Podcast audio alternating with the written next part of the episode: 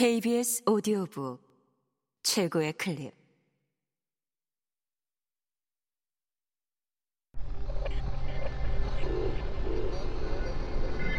KBS 오디오북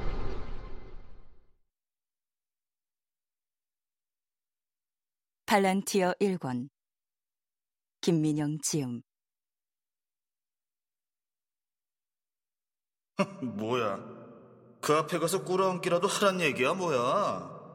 보로미오가 투덜대자 라비안의 눈이 번뜩였다. 그래! 바로 그거야! 라비안은 석상과 눈이 마주치지 않게 조심하면서 고개를 숙인 채로 그 앞으로 다가갔다. 뭐야? 왜 그래?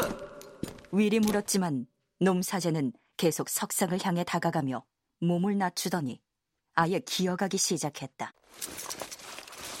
돌 재단에 이르러 잠시 머뭇거린 그녀는 재단을 지나 석상의 발쪽으로 계속 기어갔다. 잠시 석상 밑에서 부스럭거리던 그녀는 이내 돌아보며 기쁘게 외쳤다. 여기야, 여기! 찾았어! 다가가 보니 그녀는 석상의 왼발을 가리키고 있었다. 고블린처럼 비닐에 쌓인 두터운 발에는 날카로운 발톱이 박힌 발가락이 3개는 앞쪽으로, 2개는 뒤쪽으로 돋아 있었다.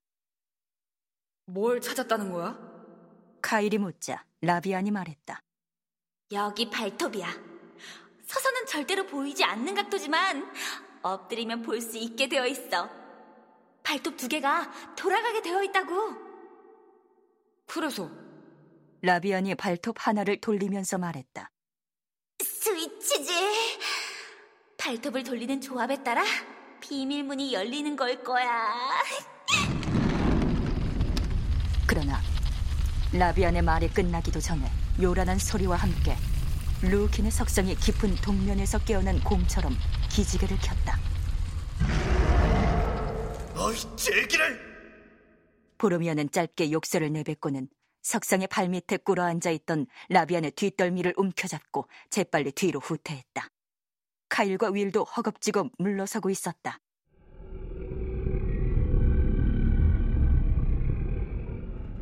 치켜든 방패 위로 보로미어는 루킨 석상에 칼을 든 오른팔을 서서히 쳐드는 모습을 멍하니 바라보았다. 골렘 주문에 대해서는 익히 들어보았지만 이런 거대한 녀석이 골레마하리라곤 차마 상상도 못했던 것이다. 그러나 한껏 긴장한 채로 방패를 지켜든 보로미어를 무시하듯 석상은 오른쪽 팔에 들린 칼을 옆으로 휘둘러 벽을 내리쳤다. 자욱한 먼지가 솟아오르며 벽의 일부가 무너져 내리자 보로미어는 안도의 숨을 내쉬었지만 그것도 잠시. 무너진 벽의 틈으로부터 한 무리의 고블린들이 괴성을 울리며 쏟아져 나왔다. 날카로운 송곳니와 노란 두 눈을 번뜩이는 고블린들은 하나같이 가죽 가피에 구리방패와 칼을 든 차림이었다. 빌어먹을! 보로미어는 쉴 새 없이 욕설을 짓거리면서도 침착하게 칼을 뽑아들었다. 8, 10, 12. 캐러밴이 전투 태세를 갖추는 동안에도 고블린들은 계속해서 벽 틈에서 솟아나오고 있었다.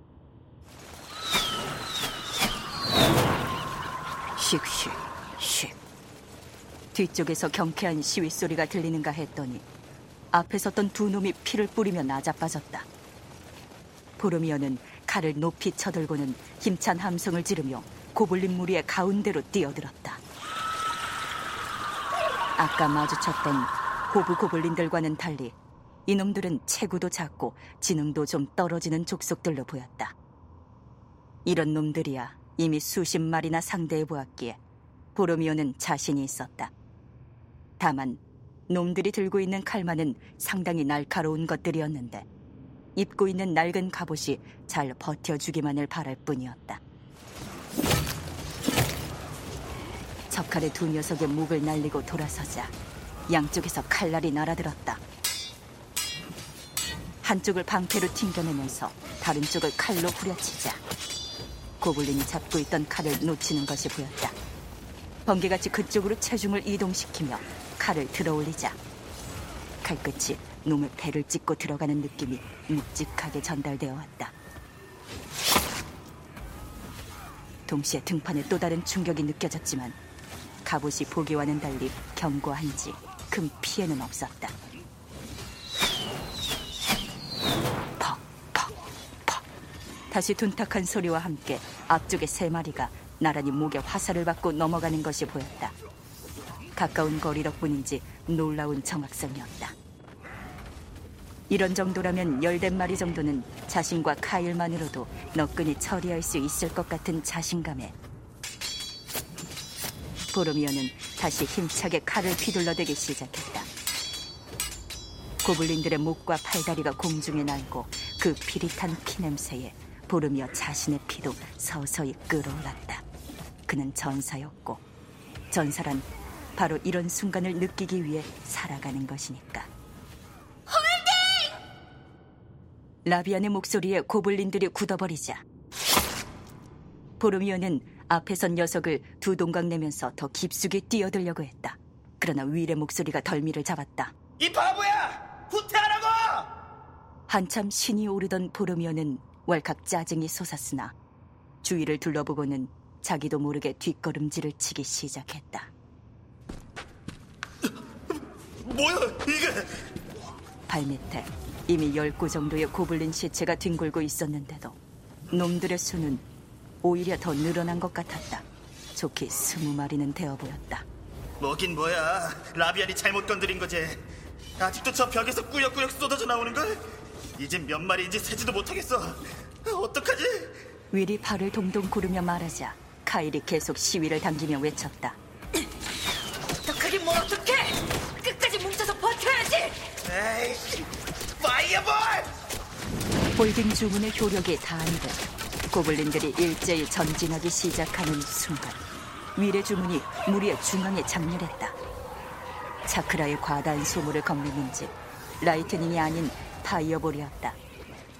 그래도 가까이 밀집해 있었던 탓인지 5마리가 불길에 휩싸였고 그중 서넛은 그 자리에서 고꾸라졌다. 보로미오도 정신없이 칼을 휘둘렀으나 고블린의 수는 좀처럼 줄어들지가 않았고 시간이 갈수록 보로미오의 몸엔 상처가 늘어갔다. 아까 바보같이 홧김에 집어던진 투구가 아쉬워지기 시작했다. 잠시 집중이 흐려진 순간 고블린 한 놈의 칼이 보로미오의 오른팔을 쑤시고 들었고 그는 그만 칼을 떨어뜨리고 말았다. 다시 칼을 집어드는 사이에 지금까지 겨우 유지되던 힘의 균형이 깨지면서 보로미오는 걷잡을 수 없이 밀리기 시작했다. 제끼래! 칼! 후퇴! 후퇴! 날아드는 고블린의 칼날들을 몸으로 막으면서 보로미오는 악을 써댔다. 홀리해!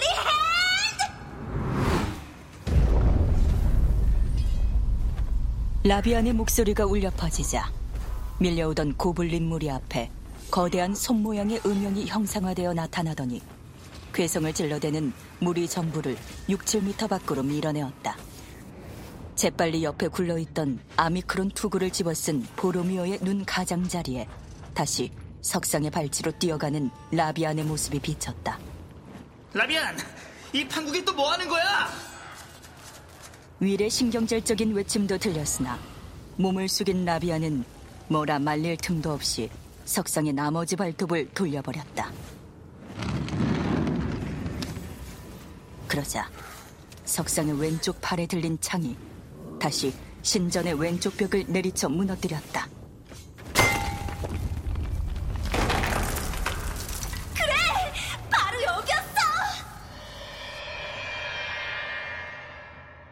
놈 사제의 환호성에는 다시 대오를 갖추고 밀려오기 시작한 고블린 군단 앞을 막아서고 있던 보로미어와 카일마저 뒤를 돌아보지 않을 수 없었다. 무너진 왼쪽 벽 뒤로 조그만 방이 모습을 드러냈고 그 중앙에는 다시 조그만 재단이 있었다.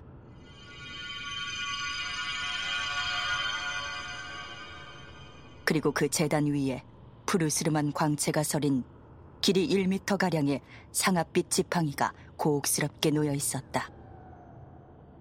라비안은 지체 없이 방 안으로 뛰어들어가더니 그 지팡이를 거머쥐었다.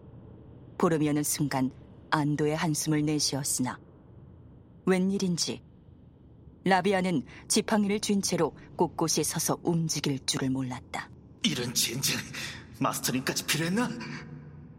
보르미오는 몸을 돌리며 이를 악물었다.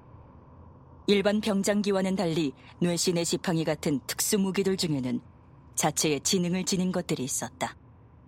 그런 무기들은 전투 시 주인의 마음을 헤아려 도움을 주는 능력을 가지고 있기도 하지만 반대로 자신을 다룰 능력이 없는 주인을 거부하는 힘을 갖기도 한다.